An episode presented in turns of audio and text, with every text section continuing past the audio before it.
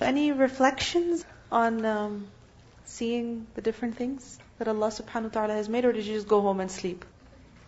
Huh? When you were eating, or when you were driving, or when you were staring into nothing? Hmm? Anything? Any thought that came to your mind? Yes.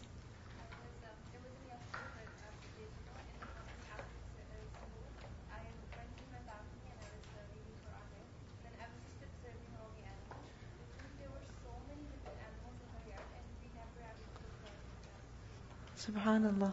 Like in the morning, she's saying how many different animals were there, different, different, uh, right after suhoor.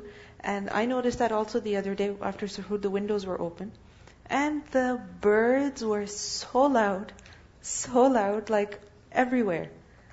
They're doing tasbih.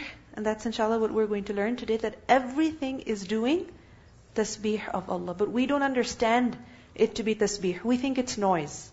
The noise of rain, the noise of thunder, the noise of birds. It's not noise. It's the creation glorifying Allah subhanahu wa ta'ala because of His uh, perfection of His knowledge, His attributes, His actions, His decisions.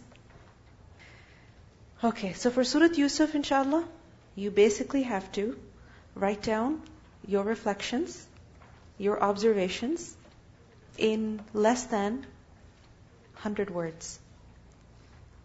Okay? Less than how many words? A hundred words. Because I want your group in charges to be able to read through them and share them. And if it's too long, then people won't be able to benefit from them, inshallah. Okay? So how many words? Less than 100. I was reflecting on Surah Yusuf and I thought, you know, there's different phases of Yusuf salam's life. Hmm? And each phase is a separate kind of test. Right?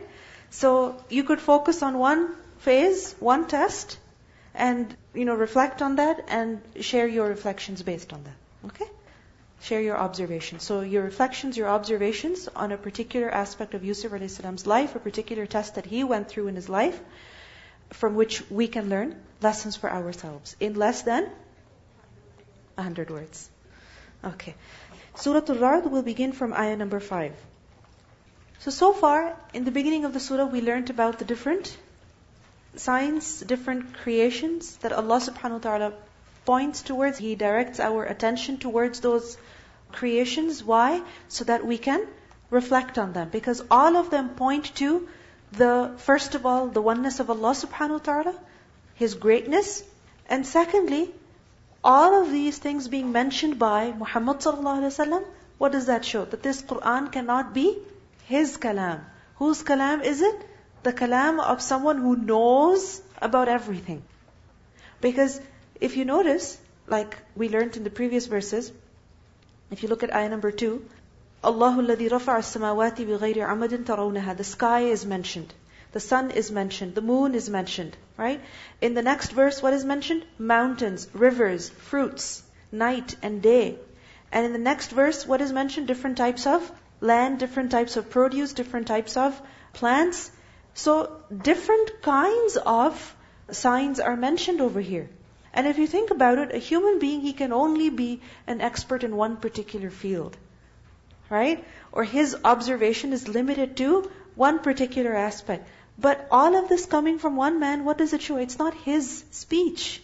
It's been given to him. So these verses, they point to the oneness of Allah subhanahu wa ta'ala as well as the truthfulness of Muhammad sallallahu alaihi wasallam. But yet, what was the reaction of the people?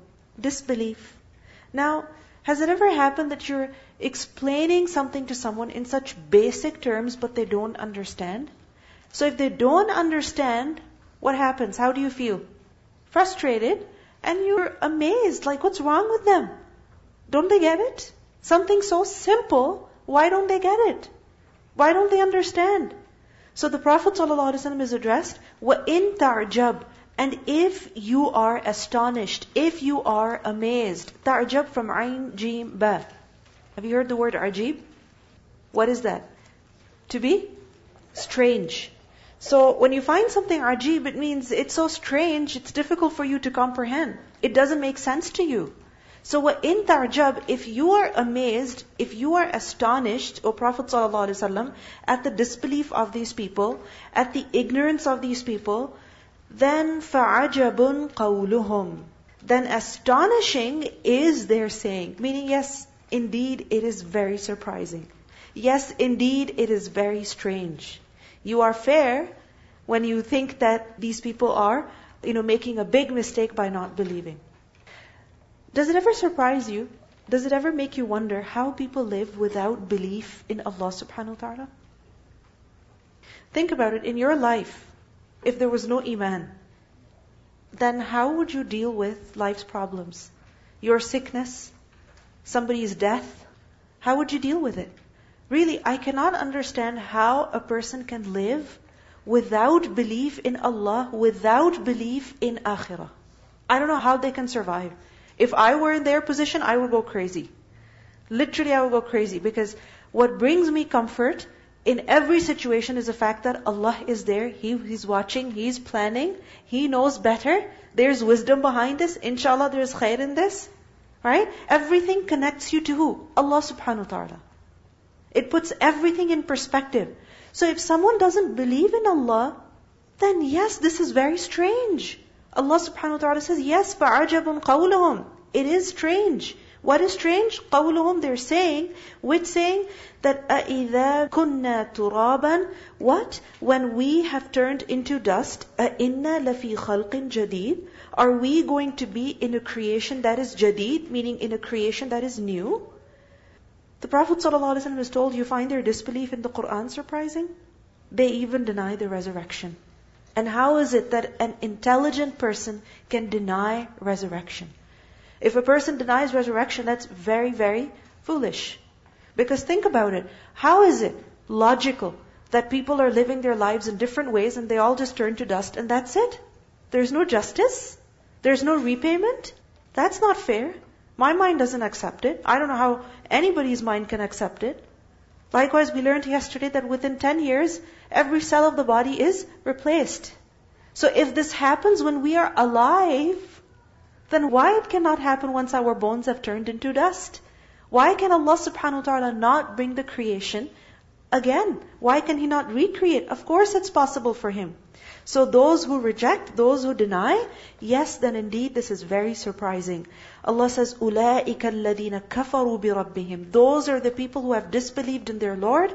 وَأُولَٰئِكَ And those, الْأَغْلَالُ فِي أَعْنَاقِهِمْ Al-aghlal, collars, chains, will be where? في أعناقهم in their necks. Aghlal is a plural of غل. And غل is a collar or a chain that locks the neck to the hands, or rather the hands to the neck. So you can imagine something that is around the neck of a person, but it's also tying their hands together. So those are the people who will be chained up in this way وَأُولَٰئِكَ أَصْحَابُ النَّارِ And those are the companions of the fire, the inmates of the hellfire. هُمْ فِيهَا خَالِدُونَ They will abide therein eternally. Now if you think about the punishment that is being mentioned over here for such people, is what? Their hands tied to their necks. And if there is a collar around the neck, can a person bend his neck? Can he bend his neck? No. Have you ever seen someone wearing a neck brace or a neck collar because of some injury or some pain or something? Then what happens? Even if they want to bend forward, they cannot. I remember my math teacher, because he used to bend over so much, he had to wear this neck brace for weeks and weeks. And it was so difficult for him because he was just always sitting like this and he would be struggling to look down with his eyes. But he couldn't bend over. He couldn't bend over. You know, it's like when you're wearing a seatbelt or something, or when children are wearing seatbelts, then they try to come forward, but can they? No, they cannot. They try to bend forward, but they cannot. So, remember that the punishment that Allah gives is similar to the crime that has been committed. Always. The punishment resembles the crime. Now, how does this punishment resemble their crime? What was their crime? Pride, arrogance not submitting, not surrendering, not humbling themselves before Allah. So, okay, don't humble yourself. Stand proud and arrogant for as long as you want, but eventually what's going to happen? أُولَٰئِكَ الْأَغْلَالُ فِي أَعْنَاقِهِمْ collars, chains around their necks, and they will be dragged into the fire in this way. وَيَسْتَعْجِلُونَكَ And they impatiently urge you, they hasten you. Isti'jal, ayn, jim, lam, ujla. To hasten. To want something to happen before its right time. You know that there is a fixed time for something. Iftar is going to be after 9 o'clock. Hmm? But what happens? A person says, oh, I wish it was at 8.30. Can it please be at 8.30? Please, just one day. No. If you do that, your fast will not be accepted because you're doing something before its due time. So tarjilunaka, they want you to hasten. They want you to bring something quickly. What? Bisayyi'ati, the evil. They want you to bring evil qabla al-hasana before the good. Meaning instead of asking for good, what are they asking for? Evil. Instead of asking Allah for blessings and mercy, what are they demanding? that some evil should descend on them. And what is that evil? Punishment. Instead of asking Allah for guidance, they say, Ya Allah, if we're really wrong, punish us. O Muhammad, if we're really wrong, then bring the punishment that you've been threatening us with. Qabl al-hasana. And this is the foolishness of many people. When they don't understand something, they become impatient and they start making ridiculous demands. And this happens in different life situations also. In a hadith, we learned that once there was a man who was hurting somewhere, particular part of his body, and he didn't want to bear the pain. So what did he do? He just took a sharp tool and he scraped that wound off and he bled to death basically. So Allah subhanahu wa ta'ala said that my servant has been impatient. He was impatient. So he will be punished in this way until the day of judgment. He wasn't able to tolerate the pain for a few hours. He took matters in his own hand. He killed himself basically. So okay, this punishment of suicide is what? That a person will continue to kill himself in that way until the day of judgment. Meaning in the life of barzakh, this is what he's doing. Constantly, you know, imposing that same adab on himself until the day of judgment. So, this is the problem with many people. يَسْتَعْجِلُونَكَ بِالسَّيِّئَةِ قَبْلَ الْحَسَنَةِ any time that we are in distress, we are in some hardship, we are in some pain, in some difficulty, that is the time to ask Allah for relief, for help. That is the time to get closer to Allah. But what is it that we do impatiently? We say, I can't take this anymore. It better be over. I don't care what happens, it just better stop for me. But when a person is impatient like that, then it literally is out of the pan into the fire. It's going to get worse. It's going to get more difficult. So the mushrikeen of Makkah, what would they do? In their opposition to the Prophet ﷺ, in their pride against him, they started making demands for punishment. We're not believing. Fine. Go ahead, bring the punishment. Instead of asking Allah for guidance, they ask for punishment. قَبْلَ الْحَسَنَةِ وَقَدْ خَلَتْ And it has passed مِنْ قَبْلِهِمْ before them. الْمَثُلَاتِ The exemplary punishments. Mathulat is a plural of mathulah. And mathulah from the root letters, mim, tha, lam. What does mathal mean? Mathal. Example. Mathulah is an exemplary punishment. A punishment that is a lesson for others. A punishment that serves as a lesson for others. You know, people, they really take a lesson from it. So when they see it happen, they're like, I don't want to do anything like this. And then that punishment becomes an example that is given to the people. Hmm? Like for example, if there is a person who is, you know, making some foolish demands, foolish demands. Hmm? Like for example, he's very sick and tired of the situations in his life, so he says, you know what, I just want to die already. I wish I could just get seriously ill and just finish off. I wish I could get cancer or something like that and just die.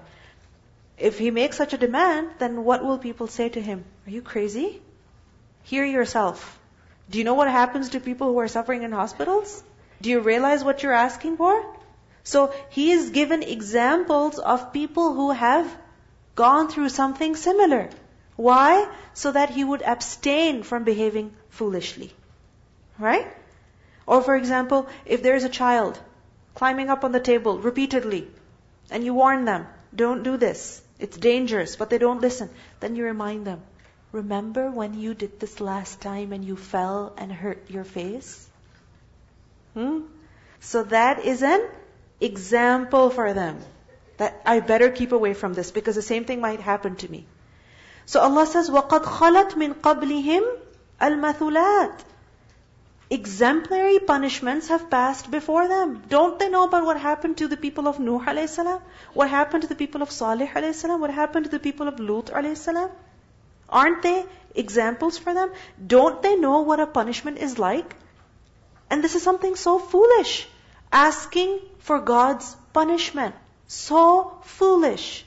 This is just like a person is being hung publicly and a man is watching him and he says, Oh, please hang me also.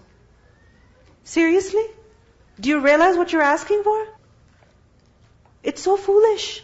So the mushrikeen of Makkah in their pride, what were they doing? Bring the punishment, bring the punishment.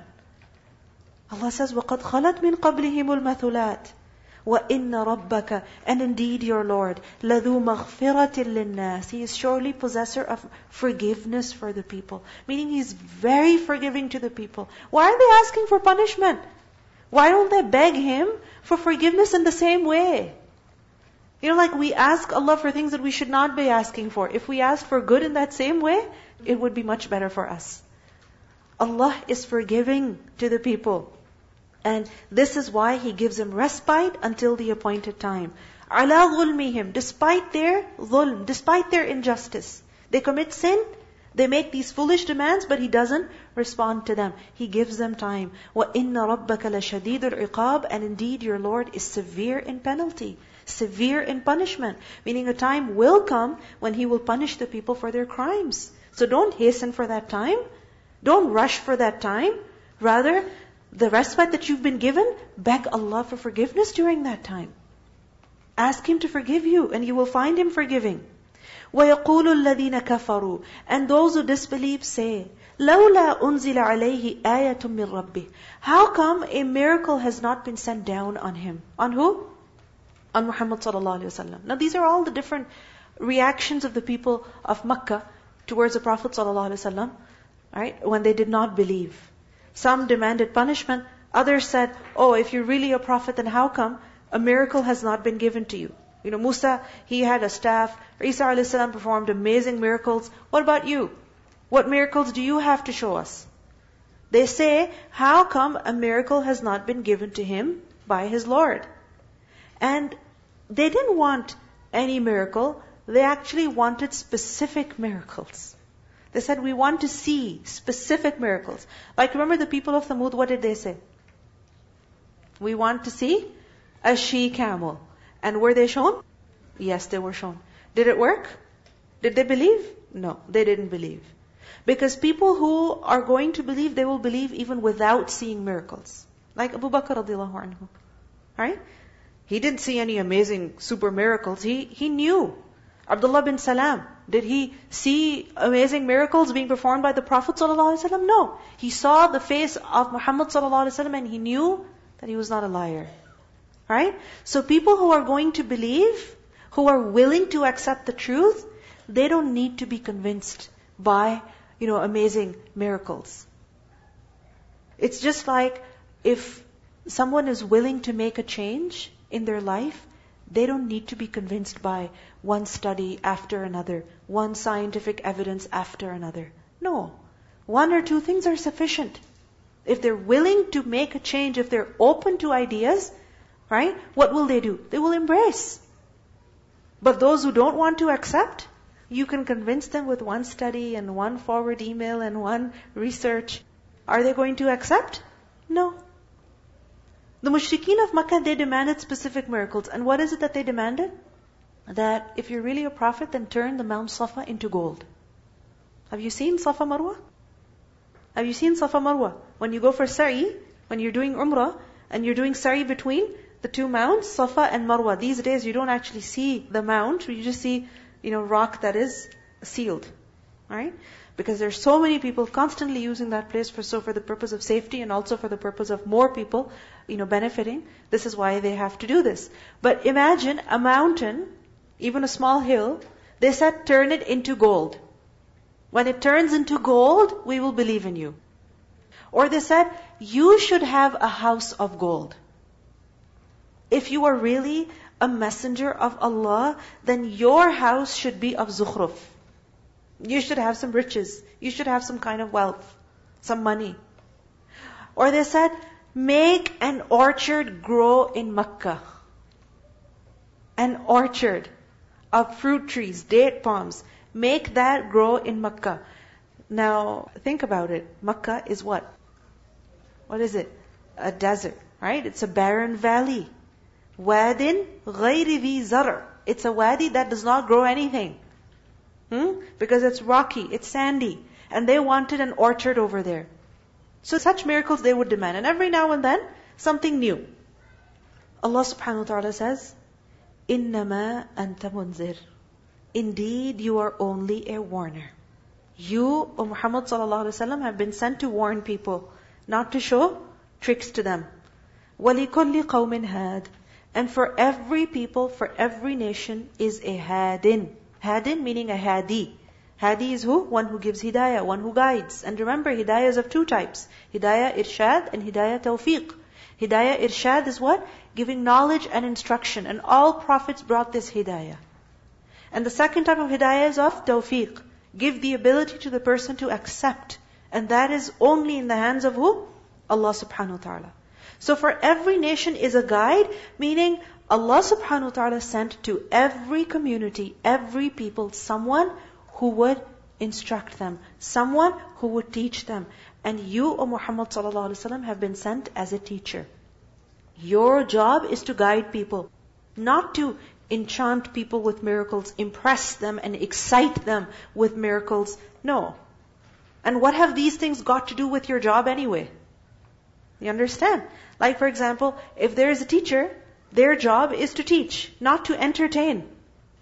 Right?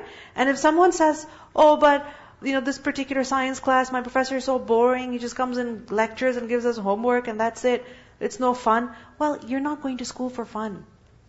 I mean, it's good if you have fun, but if you want to be entertained, you don't sit in science class. If you want to be entertained, you can sit in front of the television maybe, but not in front of a professor.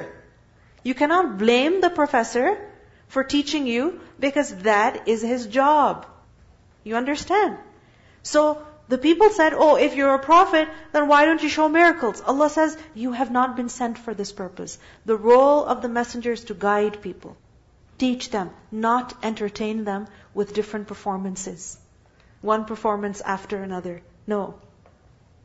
And like we discussed earlier, those who are willing to believe, they don't need to see all these miracles.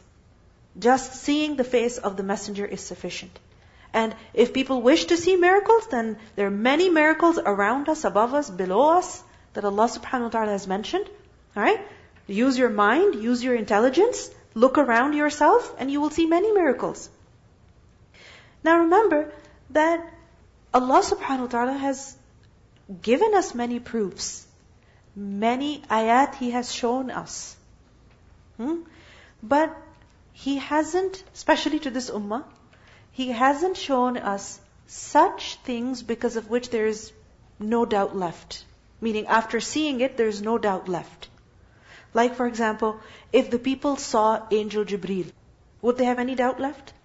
No when the Prophet ﷺ went for Isra, if it happened during the day, and the mushrikeen saw the Prophet ﷺ traveling, you know, at that speed, in the sky, on Buraq, would there be any doubt left?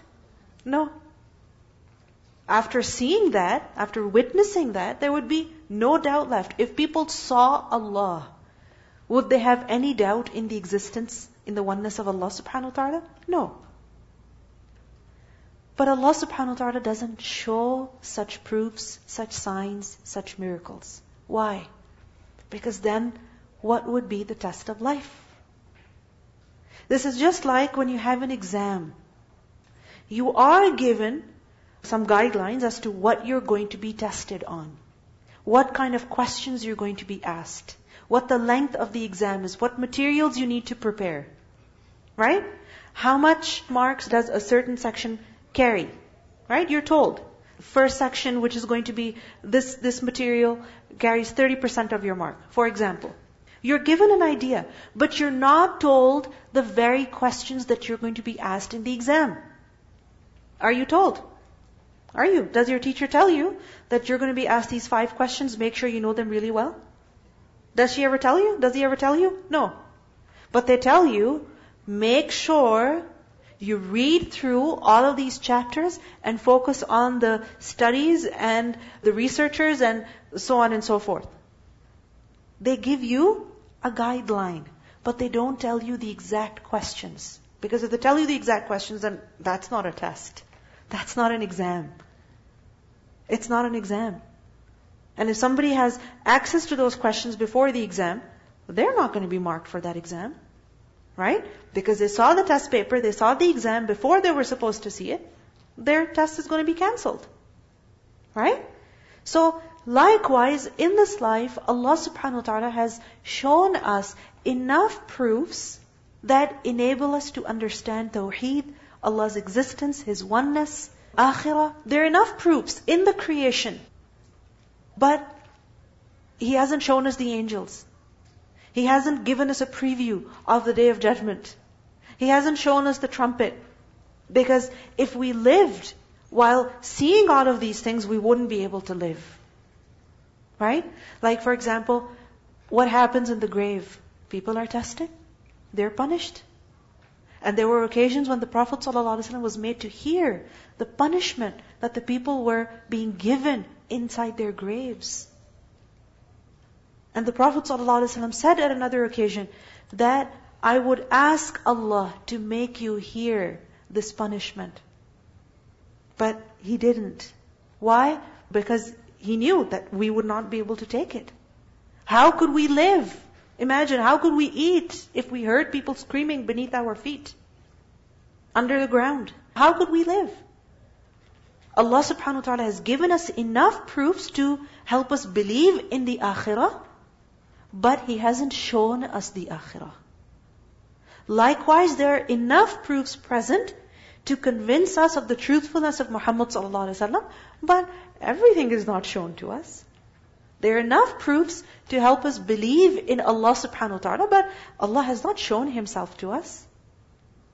So does it make sense to you now? Because this is something that people highlight a lot. That if we're required to believe in God, then how come we cannot see God? Why? Why can we not see Him? If we're supposed to believe in Him, why is He hidden from us? Well, if you saw Him, then this life would not be a test. And how could you live? How could you even survive on this earth? You know, sometimes when you're, suddenly this feeling overcomes you that Allah is watching me, and you become scared or nervous or shy, sometimes happy, but sometimes these feelings of fear overcome you. Now imagine, if we were living this life while seeing Allah subhanahu wa ta'ala, we wouldn't be able to live. We wouldn't be able to. So remember that there's benefit in hiding, in keeping things in the ghaib from us, benefit for us, but at the same time, we have not been deprived of proofs.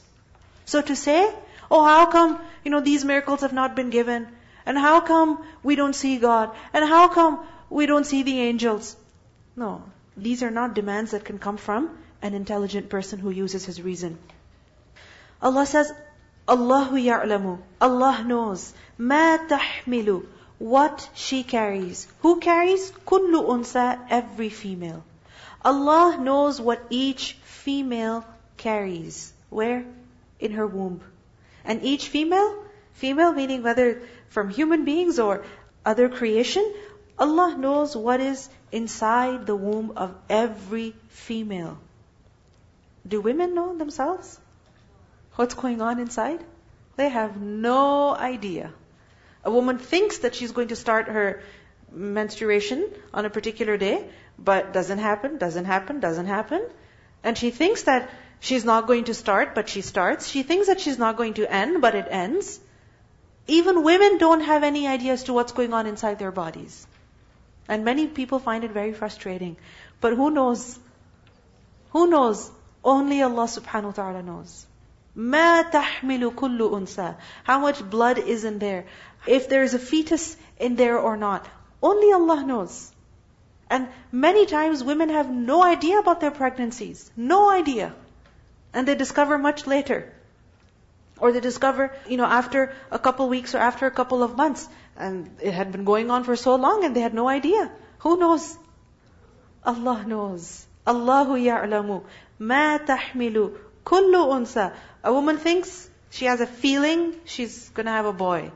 But it happens to be a girl. Hmm? She thinks she's gonna have twins. But it happens to be one child. Hmm? So Allah knows. وَمَا تَغِيضُ الْأَرْحَامُ وَمَا تَزْدَادُ And He also knows مَا تَغِيضُ الْأَرْحَامُ What the wombs reduce, diminish, decrease. وَمَا تَزْدَادُ And what they increase. تغيض from the root letters غين يا ضاد غيض Remember Surah Hud? وَغِيضَ الْمَاءِ And the water subsided, it reduced, it, shrank, it, it was absorbed by the earth. Right? When Allah subhanahu wa ta'ala told the sky that hold your water and the earth to swallow its water after the great flood. So what happened? وَغِيضَ الْمَاءِ So غَيض is to diminish, to reduce, to shrink. So مَا تَغِيضُ الْأَرْحَامِ The wombs, they reduce. Now remember the word تغيض is understood in two ways. Firstly, the wombs reduce, they shrink, they lessen, meaning themselves. So for example, when a woman is pregnant, the womb literally it gets enlarged like a balloon. Right? And after the birth of the baby, then what happens? It shrinks and shrinks and shrinks and comes back to its original size. Hmm? So this is the increasing, decreasing of the womb itself. So ما تغيض الأرحام وما تزداد. Allah knows how it's shrinking in its size and how it is increasing in its size. Hmm? And secondly, ما تغيض الأرحام meaning what is reducing in the womb or because of the womb. Inside the womb. Like for example, the pregnancy itself. Hmm? The baby inside the womb. How it is growing or how it is not growing. Allah knows. Right? People think that, okay, it's going to be perfectly fine baby, but when the baby is born, six fingers instead of five. Hmm? Six fingers instead of five. So increased. Something increased in the womb. Or, you know, four fingers instead of five. Something decreased in the womb. Something was extra. Something was, you know, missing. So what grew, what decreased, what increased, what reduced, you understand? So, and not just the pregnancy, not just the baby, but even the menstruation. So for example, one period that a woman has very heavy, another very light. One seems to never end and the other seems to never begin. So Allah knows ما تغيض الأرحام وما تزداد. It's amazing. This womb that is inside of a woman is like an amazing factory. Literally. There are so many things happening inside it. There are so many changes happening in the woman's body because of the womb how the hormones, you know, they increase, decrease, and because of that, there's so many changes that happen in the blood. A woman's mood swings, they go high and they go low, right? Because of what's happening in the womb. Her temperament goes here and it goes here. Her depression and happiness, they can go here and here, like up and down, literally increase and decrease because of what? Because of what's going on in the womb. So there's so many things happening in the womb and they affect a woman so much in so many ways, physically, emotionally. And who's aware of that? Allah subhanahu wa ta'ala. But remember, it's not happening without any reason. وَكُلُّ شَيْءٍ عِنْدَهُ بِمِقْدَارٍ And everything with Him is by due measure. Miqdar. What is miqdar? measure. Meaning everything happens according to a precise measure. You know, for example, a woman cannot understand, why is my period for four days this month? Why isn't it a regular cycle? Why isn't it a regular length? Because miqdar. It was decreed to be this much only. Another woman cannot comprehend why she cannot stop bleeding. Because that was the miqdar. That is something that Allah had decreed for you. So remember, these things that are happening inside the body, They're not happening haphazardly. They're happening because Allah subhanahu wa ta'ala is allowing those changes or not allowing those changes, and there is wisdom behind that. وَكُلُّ شَيْءٍ عِنْدَهُ بِمِقْدَارٍ Who is Allah? عَالِمُ الْغَيْبِ وَالشَّهَادَةِ The knower of the unseen and the witnessed. He knows what's going on behind the scenes. Right? What is hidden from our view, ghaib, what is hidden from us. And ash-shahada, that which is witnessed by us. He knows. Nothing is hidden from him. Because he is Al-Kabir, the grand, and he is Al-Muta'al, the exalted. Muta'al from ulu. And ulu is to be high. Muta'al is one who is exalted, elevated, very exalted over his creation, above any evil, above any deficiency, above any weakness. He is high and exalted. Now if you think about it, there's so much that is going on in our body. All the time. Hidden from our view. Completely hidden. We have no idea as to what's going on inside our stomach, inside our intestines. No clue. What's going on with our blood. Right? And there's things that we can see, we can feel, but there are other things that we cannot. Like for example, the chemical changes that are happening inside the body. We cannot necessarily see them. Because it's not like an organ that is, you know, changing or that is hurting. You can't see those changes. But Allah subhanahu wa ta'ala is aware of us. He knows about us every level. What's going on on the surface, what's going on inside, and this knowledge that he possesses, what does it show? His perfect power. Because knowledge is power, right? The more knowledge someone has, the more powerful they have. And the repeated mention of Allah's knowledge, what does that show? His power, His perfection. Sawa umminkum. It is the same concerning you. Min doesn't mean from over here, rather gives the meaning of concerning, about. It is the same concerning you. Meaning to him, it's the same. It doesn't make any difference. What? Man asarra al The one who conceals his speech. And woman jaharabi. And the one who publicizes it. Asarra. Seen ra ra. Sir. What does that mean? Secret. Remember Yusuf alayhi salam? Asarraha. He concealed it. Walam yubdiha lahum. Hmm? And jahara. What does jahar mean? To publicize. To make it known. So there are two people. One is he who is hiding his thoughts, his feelings inside his heart. And the other is a person who's, you know, going on expressing himself. Hmm? Now both people, the one who is silent and the one who is talking, to Allah subhanahu wa ta'ala, both of them are the same. Both of them are the same. Have you ever come across people who are very, very quiet in general? Like I am seeing people who are so quiet.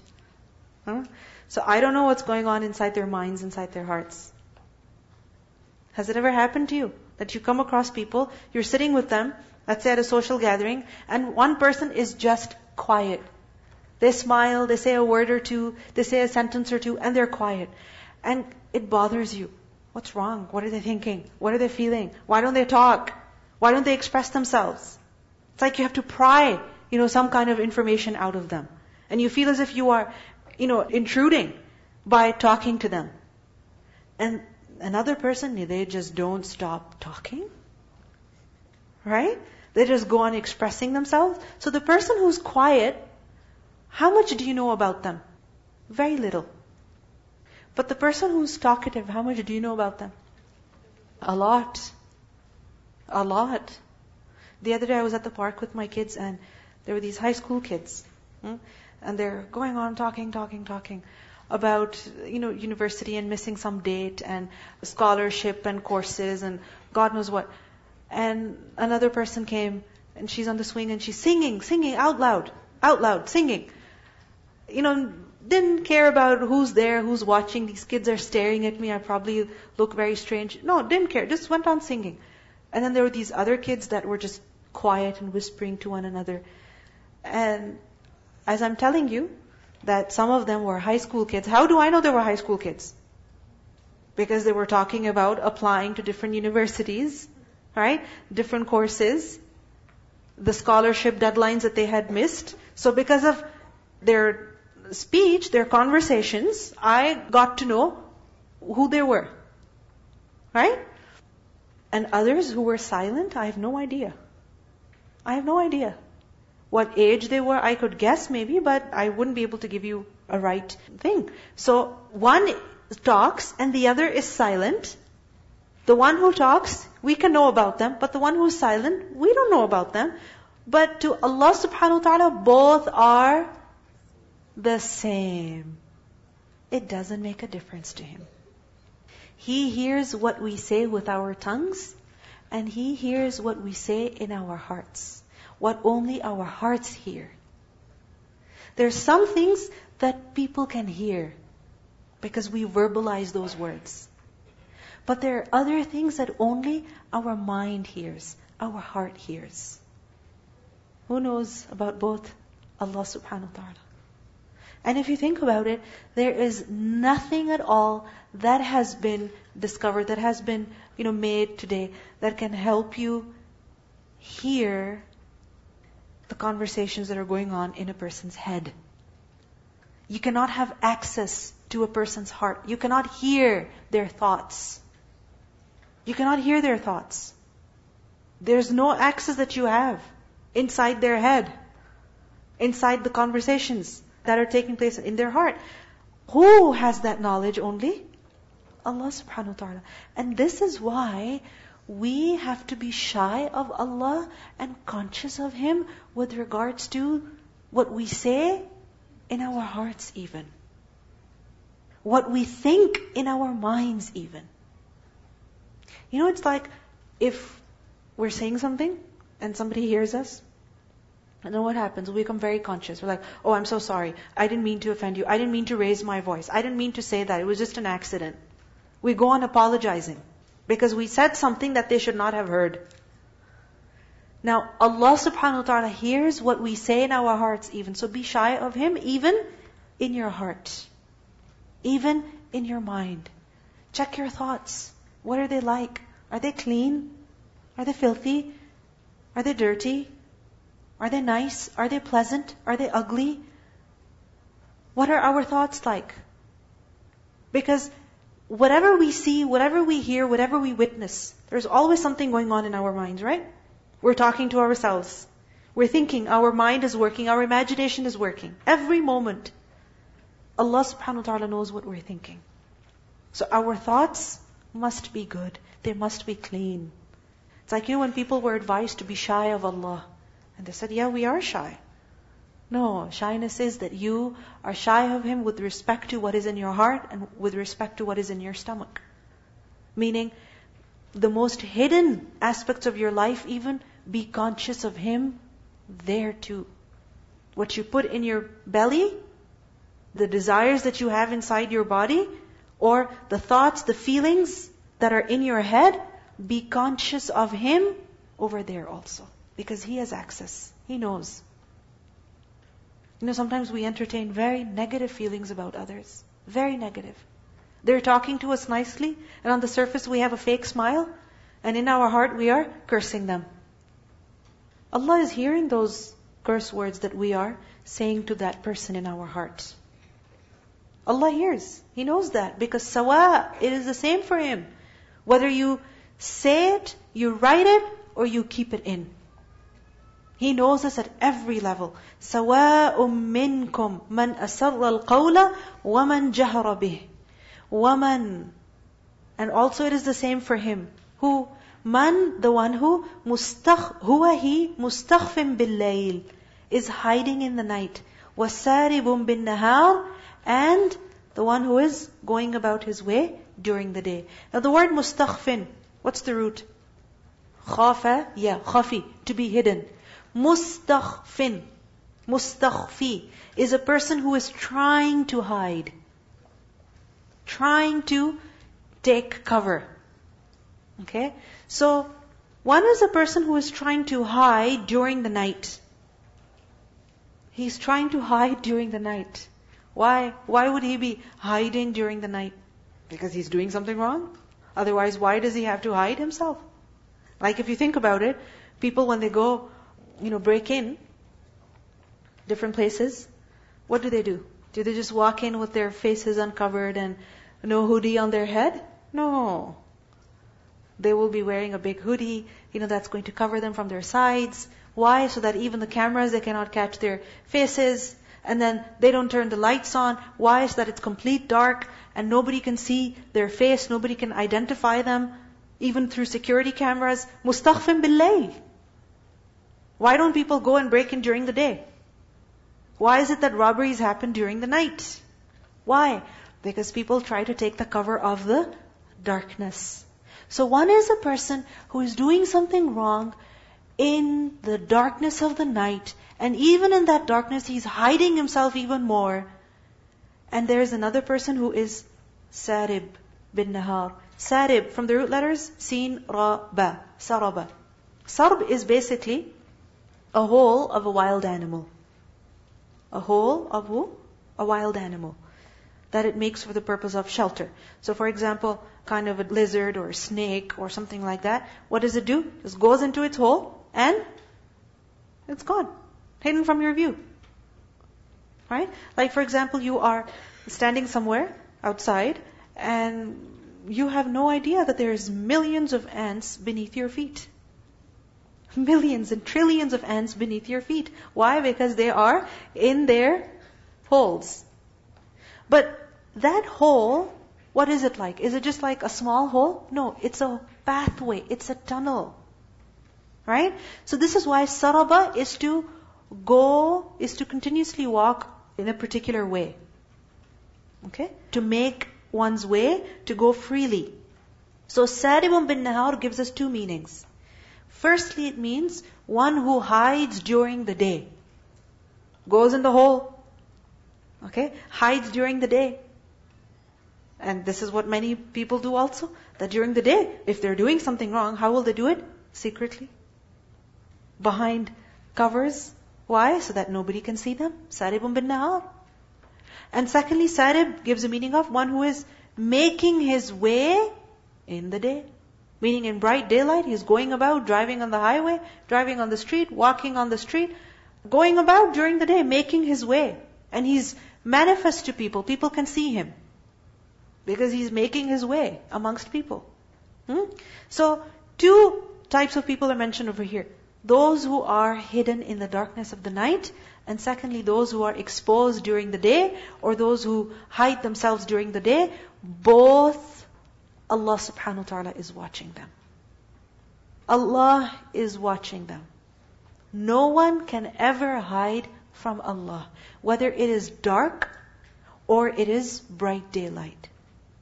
Whether it is something that is done behind closed doors or it is something that is done open in front of everybody. It's the same to Him. He knows Himself and He has also appointed His angels. Let's listen to the recitation of these verses.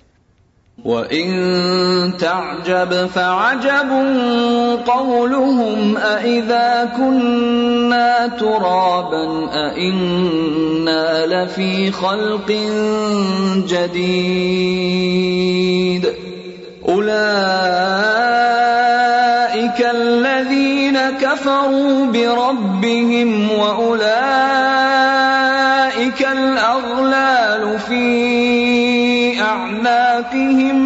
أعناقهم وأولئك أصحاب النار هم فيها خالدون ويستعجلونك بالسيئة قبل الحسنة وقد خلت من قبلهم المثلات وإن ربك لذو مغفرة للناس على ظلمهم وإن ربك لشديد العقاب. ويقول الذين كفروا لولا أنزل عليه آية من ربه إنما